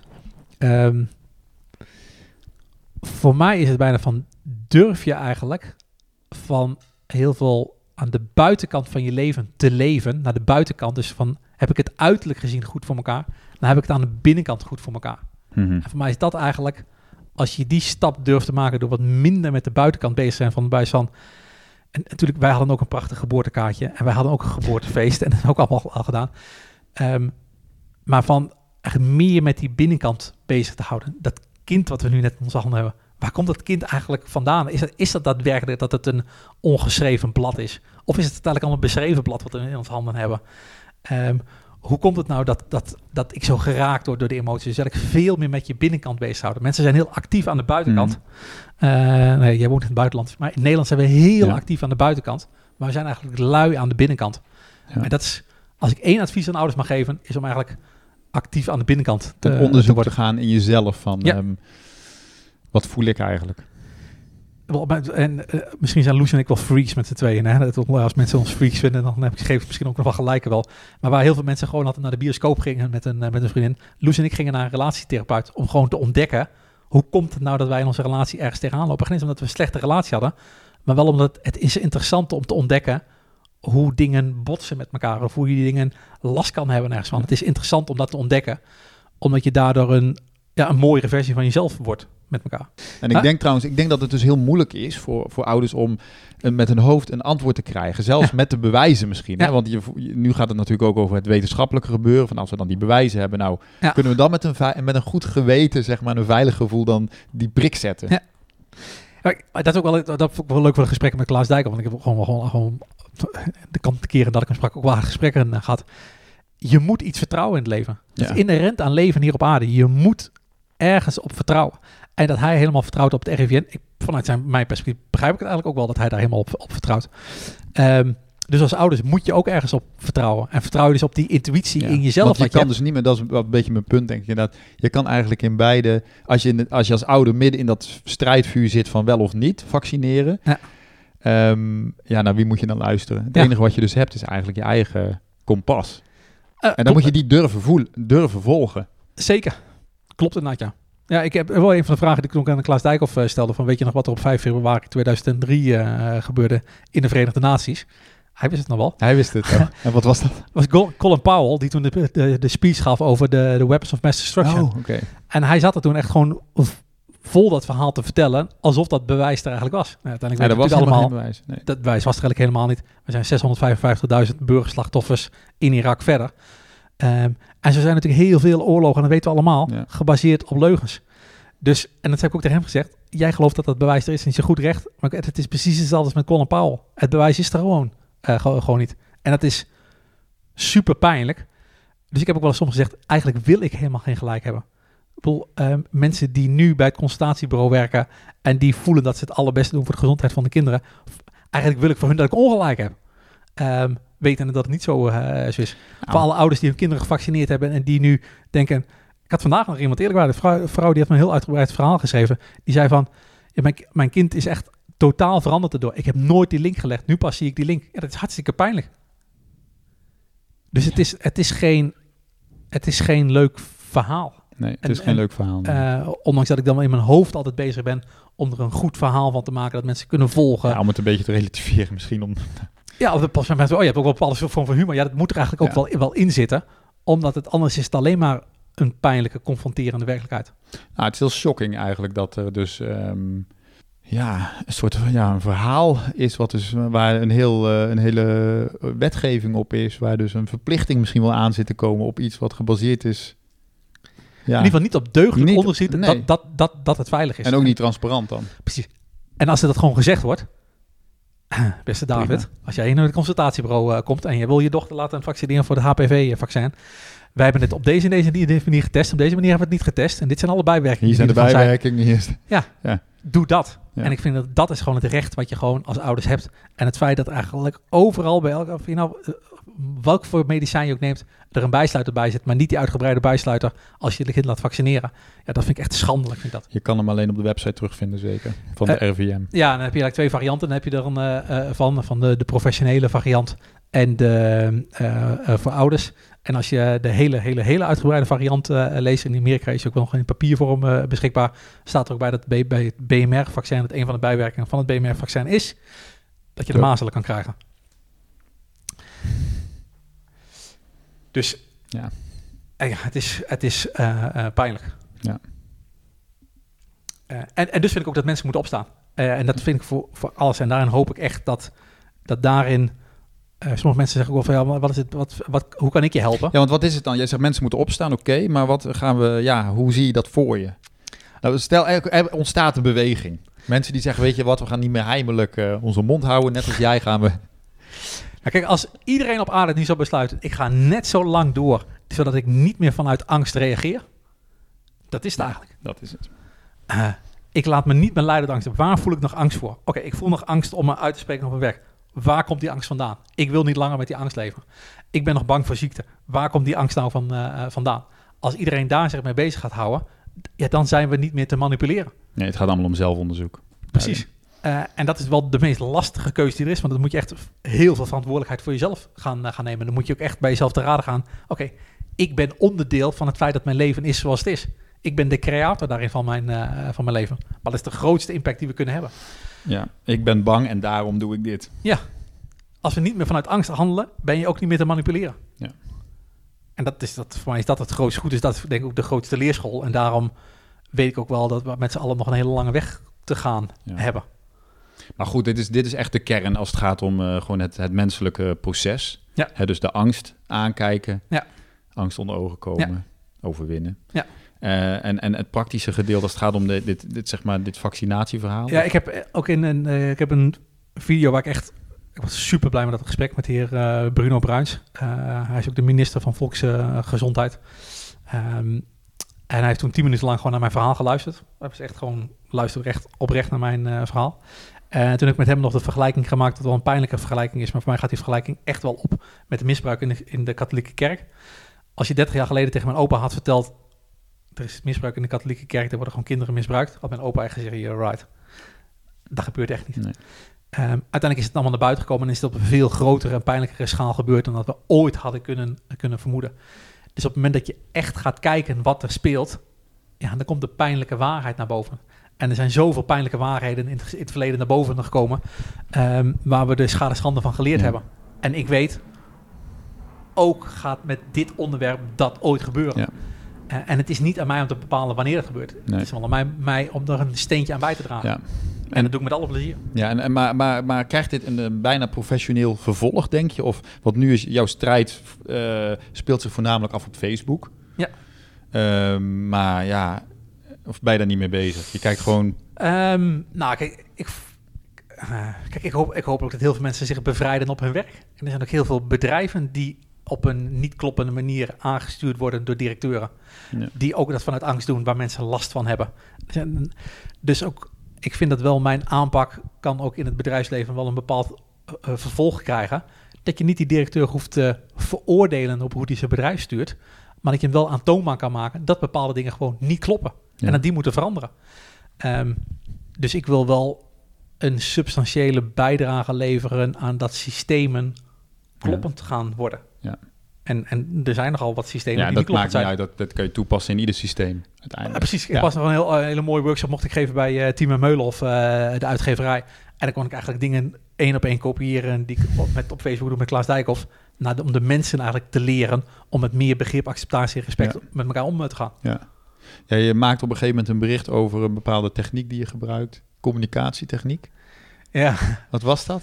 nou, Of wat? Kijk, ehm, eh, in mijn politiek zomervakantieboek, wat ik op 4 juli heb uitgedeeld aan een aantal politici bij het politieke, eh, politieke barbecue, dat was de dag voor het zomerreces, heb ik ook in, eh, in het boek opgenomen een cursus liefdevol communiceren voor politici richting, richting burgers. En kijk, liefdevol is natuurlijk, of liefde is eigenlijk een heel vaag begrip eigenlijk. Wat is nou liefde? Eh, maar liefde bestaat uit twaalf basisbehoeften. En dat zijn de basisbehoeften die jij hebt. En dat zijn de basisbehoeften die ik heb. Dat zijn de basisbehoeften die onze kinderen ook hebben. En onze kinderen willen gewaardeerd worden. Die willen bewonderd worden. Die willen erkend worden. Die willen, die willen herkenning ervaren. Die willen zorg ervaren. Mm. Die willen acceptatie hebben. Die willen vertrouwen. Dat zijn twaalf woorden, zijn dat. En die kan je altijd toepassen. Dus altijd als je iemand spreekt op de werkvloer, kan je eigenlijk je bewondering uiten. Je kan je herkenning uiten. Ondanks dat je iemand qua inhoud er niet mee eens bent, Ja. kan je nog steeds begrip tonen voor de opvatting van een ander. Ehm, en dat heb ik eigenlijk in die workshop eh, gestopt. Ja, ja. En dat stop ik dus ook in mijn communicatie ehm, naar de politici toe of naar de CEO van eh, de GSK was dan de commercieel directeur aan wie ik een brief, eh, brief heb gestuurd. Het is een bewuste manier om eigenlijk ehm, op die manier jouw eh, tegenstanders, om maar even zo te zeggen, Ja. politieke tegenstanders, Ja. zeg maar, eh, ja, te benaderen. Ja, klopt. Zodat ik op het moment dat ik ze eigenlijk, want binnenkort 6 september heeft de heer Gert-Jan Segers van de ChristenUnie, de fractievoorzitter, eh, die heeft een bijeenkomst. Eh daar zag ik langskomen op Facebook. En ik had hem al gesproken en dan de dag voor dat eh, politieke zomerreces had ik hem ook dat politiek zomerboek gegeven. Dan denk ik wel, ik ga er wel naartoe. Ja. Maar omdat ik vanuit, wel vanuit dat begrip respect praat, kan ik er wel naartoe gaan, maar kan ik wel mijn boodschap, mijn waarheid, de waarheid Ja. vanuit alle rechtszaken, wel onder zijn aandacht Ja. brengen. En zo, je weet het in ieder geval. Ehm, en op het moment dat ik hem alleen maar zou veroordelen, kan je nooit meer met iemand echt normaal in gesprek Nee. gaan. Nee. En je hou je ook, vind je het ook leuk, zeg maar, het politieke spel een beetje daarin? Of zeg je van, nou, ik vind niet, nou, het is niet de politiek. Ja, je zoekt natuurlijk wel iedere keer de politiek op, omdat het een... eh, eh, Ik zoek de politiek op om... Uiteindelijk worden daar wel keuzes gemaakt. Ja. Wetende, en dat zeggen ook heel veel mensen... Ja, die zijn, zijn ook maar marionetten in het geheel. En dat begrijp ik echt wel. Ik begrijp Ja. echt wel dat er een veel grotere piramide, is... Die verder gaat dan de politiek in Nederland. Alleen, dat zijn wel de mensen die ik kan bereiken. Ja. Eh, dat zijn wel de mensen die wij zo net één laagje boven mij staan. Ik kan me gaan richten op, op Jonker, zeg maar. Eh, maar dat is net weer een stapje te ver, eh, is dat. Ik kan me gaan richten op eh, eh, de grote families die alle rijkdom in handen hebben. De Rothschilds eh, van deze f- wereld, of de Rockefellers. Maar dat is gewoon een brug te ver. Ja. Ehm, dus ik kan hun benaderen. Vind ik het leuk? Ik heb altijd wel gezegd, ik moet er wel energie van krijgen. Op het moment dat ik er namelijk geen energie van krijg, ga ik er zelf aan onderdoor. ja, en dat, dat, dat, is niet, dat is niet de bedoeling Nee. hiervan. nee. Dus het moet mij wel iets opleveren. En wat het me oplevert is dat ik gewoon echt mezelf ben. Dan kan het ook zomaar zijn dat je gewoon over een paar maanden denkt van, nou weet je, ik heb mijn zegje gedaan. Ik stop met het onderwerp, als het om Ehm, vaccinaties gaat. Of voel je een soort strijdbaarheid van, nou weet je, dit is nu toch wel mijn missie om hier... ah, het is wel mijn missie. Ja, Ehm, het zou wel kunnen zijn dat ik hier op een ander onderwerp ernaast oppak. Maar eigenlijk weet ik dat ook niet. En, en daarin leef ik dus best wel een beetje veel bij de dag. Ondanks dat het wel een... Ik weet wel welke zetten ik vooruit zet. ja. Ehm, maar- ik weet niet hoe het ontwikkelt. Ik weet niet. Misschien verandert wel iets. Misschien doet iemand een keer een uitspraak en, en veranderen de, de Ja, dingen. ja. Ik handel wel naar datgene wat er eigenlijk op de dag leeft. Dus ik heb vandaag iets gezien eh, wat, wat Mark Rutte gezegd heeft op 24 augustus, de dag dat mijn zoon jarig is. En dan komt er heel sterk door, je moet nu eens hem, hem gaan schrijven. En, en dan doe ik dat dus. Ja, want je zei dan net van inderdaad, eh, je hebt een ingeving, een intuïtie, een stem die je van binnen hoort zegt van ja, dat volg ik. En dus wat er over twee maanden is, eh, dat, weet ik niet. Nee. Eh, misschien dat, dat, dan, misschien dat, dat het dan an- anders is. Maar ik voel wel dat ik wel leef wie ik ben. Ja. Dus daarin kan ik me niet voorstellen dat dat echt heel anders gaat. Voel, gaat voel, worden. je, voel je je een beetje een, ehm, een strijder eh, hiervoor? Hoe, hoe, is je, hoe, hoe zie je jezelf daarin? Een Ehm, soort vrijheidsstrijder? nou, ik, wil wel, ik, wil, ik wil vrijheid voor mezelf ervaren. Ja. Ehm, en daarin voel ik op het moment dat ik niet uiting geef aan alles wat ik in me leef, ben ik niet echt vrij. Dus ik, ik strijd wel voor mijn eigen vrijheid. Zeker. Ik wil, ik wil vrije leven. Ik gun mijn kinderen ook een vrij leven. Dus als we het hebben dan nog, nog een keer over vaccinatie en dat er in Duitsland dan voor die verplichting gestemd is, dan denk ja, ik gun mijn kinderen een betere toekomst dan dat. Ja. Dus dan strijd ik ook wel voor de vrijheid Ja. van mijn kinderen eh, daar, Ja, eh, eh, daarin. Ehm, ehm, en ik weet wel dat natuurlijk heel veel mensen mij volgen en ook een bepaalde vorm van respect hebben. Maar het is niet dat ik mij voor hun een vrijheidsstrijder wil. Nee, zij moeten hun eigen Ja, vrijheid Precies, want het is wel een interessant punt natuurlijk. Van ja, Frank is nu degene, daar verwachten we het allemaal van jou. Want jij gaat nu de strijd een beetje aan, zullen we maar zeggen. Ik op, maar, maar hun, innerlijke, eh, Ja. hun innerlijke strijd voor hun vrijheid, die moeten zij moet zelf, zij zelf aangaan- doen. aangaan. Dat zij zich nog steeds niet uiten op de dingen die eigenlijk in hun leven, dan, eh, dan, ga, dan maak ik hun leven niet beter. Dat is natuurlijk ook gewoon de illusie van de politiek. Van eh, de ene keer gaat iedereen op de uh, voor Democratie, Democratie- Democratie stemmen, de andere keer op de PVV, de andere keer op de, op de SP, vanuit de gedachte dat zij hun leven beter maken. Dat is natuurlijk een ongelofelijke illusie. Ja. Dus ik maak het leven van een ander ook niet echt beter. Ik kan wel mensen inspireren. Ik eh, luister regelmatig naar, eh, naar zo'n eh, zo'n speech van Martin Luther King. En dan denk ik, ah, man, hoe hij zijn, Ja. de woorden uit zijn mond kreeg. Hoe hij die, die- die- dat, dat vind ik echt wel inspirerend. En als ik inspirerend voor andere mensen kan zijn, dan, dan Ja. met alle plezier. Maar uiteindelijk zeg jij van ik wil dat andere mensen gewoon hun eigen, ja, bij zichzelf vrij worden. En dan hun Zeker. eigen vrijheid gaan leven. Klopt. Ja. Ja, dat, ze al, Ja, dat vind ik wel mooi, ja. Dat ze dus niet langer geloven, dat ze hun eigen angstillusies niet meer geloven. Dat, dat, dat, dat hoop ik vooral dat ze mensen gaan, eh, gaan doen. Ja, mooi.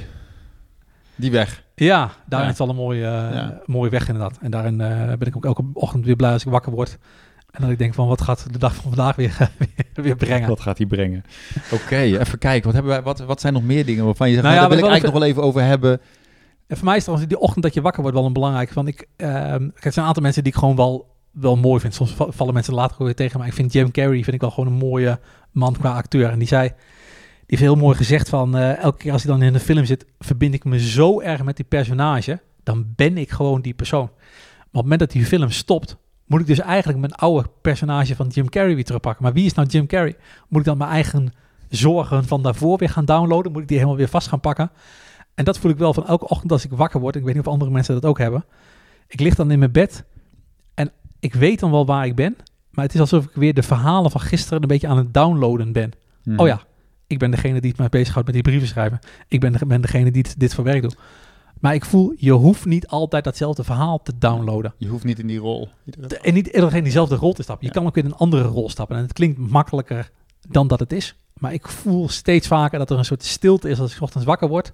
Oké, en wat download ik nu daadwerkelijk? Download ik nu dezelfde zorg van gisteren?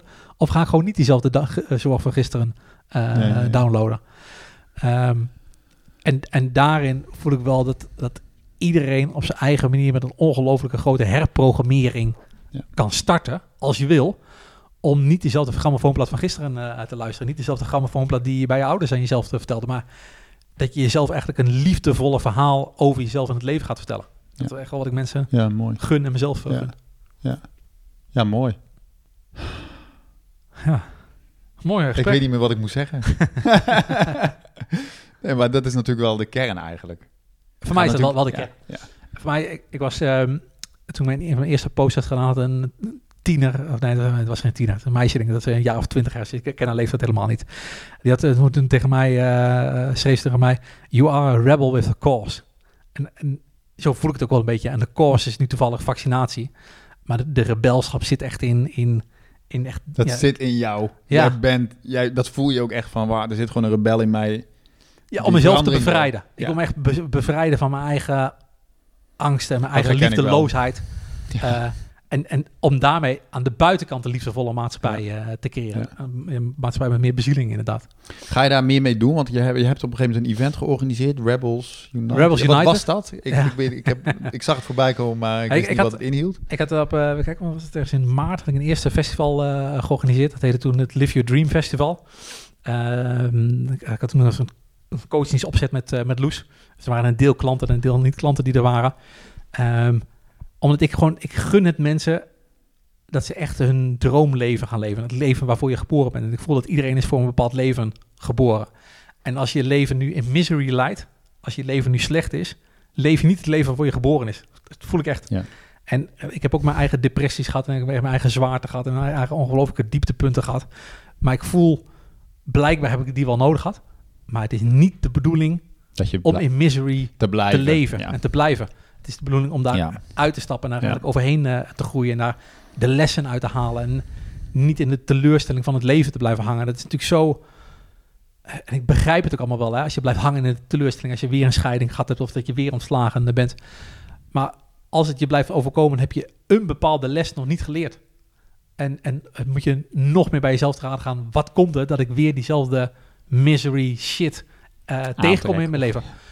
Ehm, en, en ja, Ja, die ja, dat voel ik wel dat ik meer, meer mee wil. En op zo'n festival vind ik het wel mooi om dat uit te laten komen. Om mensen dus het podium te geven. Ehm, en ook om te laten zien wie ze daadwerkelijk zijn. eh, wat hun droom is. En om dat eigenlijk weer met andere Ja. mensen te delen. Later heb ik daar toen een Rebels United event van gemaakt. Om eigenlijk een aantal mensen samen te brengen. ehm, die min of meer met hetzelfde bezig zijn. Om elkaar te versterken. En ik Ja. geloof wel in dat... ehm, ik geloof heel erg in samenwerking. Maar ik geloof ook in dat je kan samenwerken terwijl je toch nog je eigen uniekheid houdt. Mhm. Zonder dat alles overlegd hoeft te worden, zonder dat alles af- afgestemd moet worden. Maar dat je gewoon in verbinding met de anderen je eigen uniekheid eh, leeft. Ja. En dus het- dat was een eenmalig festival wat had gedaan? event of- inderdaad, ja. Eh, ik ben nu niet bezig met nieuwe eh, Nee. dingen te organiseren. Ik had me nog wel... Ik ben trouwens benaderd door een uitgeverij. Dat is ook wel leuk eh, trouwens. Er ontstaan gewoon superleuke Ja. dingen. Eh, uitgeverij heeft mij benaderd om een boek uit, eh, uit te geven. Eh, ehm, eh, dat ga ik ook doen. Eh, dat boek gaat er zeker komen. Ik heb ook al een datum gepland wanneer het boek gaat, eh, gaat komen. En een klein knipoogje is dat naar eh, Oscar Akjol. Een van de mensen die mij geïnspireerd heeft om te gaan schrijven. Eh, ik vond het ook een hele respectloze column als ik had Ja. over eh, Facebook-moeders. hij, hij mag nu het Boekenweek essay gaan, eh, gaan schrijven. Dat gaat toevallig over eh, rebellen en andersdenkenden. Eh of uh, rebellen en dwarsdenkers, sorry, daar gaat het over. Eh, dus dat vond ik eigenlijk wel super grappig. Dat, dat hij op 2 mei schreef hij de column. Op, 4, op 5 mei publiceerde ik mijn eh, stuk wat over Klaas Dijkhoff en over Oscar Nagyol ging. En op 20 mei volgens mij eh, las ik in de pers dat hij dan dat boekwerk essay kan schrijven. Maar, maar jouw boek gaat, ehm, gaat niet over vaccinaties? Of is dat... ik weet het nog niet aan. Oh, weet je nog niet? Oké. Nee. Ik, ik, eh, een, een deel van mijn brieven zullen er wel in Ja. voor gaan komen. Een deel van mijn filosofie zal er ook wel in Ja. voor gaan naar komen. Een deel misschien in de aanmoediging naar mensen om ook bepaalde stappen eh, te zetten. Ik weet alleen zeker dat het boek er wel gaat, eh, gaat komen. Ondertussen ehm, kunnen mensen jou volgen op Facebook. Zeker. Frank Rusing. Ja. Is dat het enige kanaal wat je gebruikt? Ehm, ik ben bezig met een website. Er zat, ja, er staan echt veel leuke dingen. Iemand heeft aangeboden om mijn, mijn website gewoon eh, te bouwen. Ja. Dus die gaat er eh, gaat komen. Dat heeft nu nog de naam vaccingate.nl heeft dat. Ik denk wel dat ik hem ga koppelen naar mijn persoonlijke naam, Ja. Frank, Frank Rusink gewoon. Ehm, maar eigenlijk ben ik gewoon op Facebook te Ja. volgen, Frank Rusink. Oké. Kunnen mensen dat tot die tijd doen? zeker. We gaan het volgen allemaal, wat Ja. er gaat gebeuren. En dan denk ik dan wel dat we in ieder geval dit gesprek kunnen afsluiten. Dank voor het En wie gesprek. weet komt er nog een vervolg. Ja, mooi gesprek. Ja, dankjewel. Jij bedankt. Hebben, hebben we alles gehad? Voor mij wel. Ik denk het wel, hè? Ja. Oké.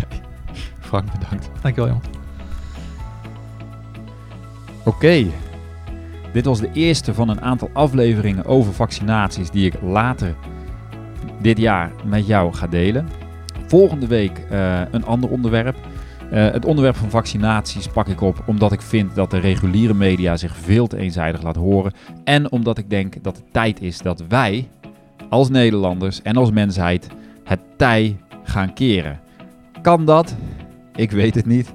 Maar never go down without a fight. Deze podcast is mijn manier om daaraan een steentje bij te dragen. Maar ook jij kan een bijdrage leveren door bijvoorbeeld deze podcast te delen met iemand uit je omgeving. En door gewoon je mond open te doen over waar jij voor staat en welke vragen jij hebt. Nogmaals, dankjewel voor het luisteren. Wil je meer weten over deze podcast? Ga dan even naar davidpieters.com en meld je even aan voor mijn te gekke nieuwsbrief. Waarmee je mailbox eindelijk weer interessant wordt. Ik doe niet aan spam. Ik mail je alleen als er een nieuwe aflevering van de podcast online komt.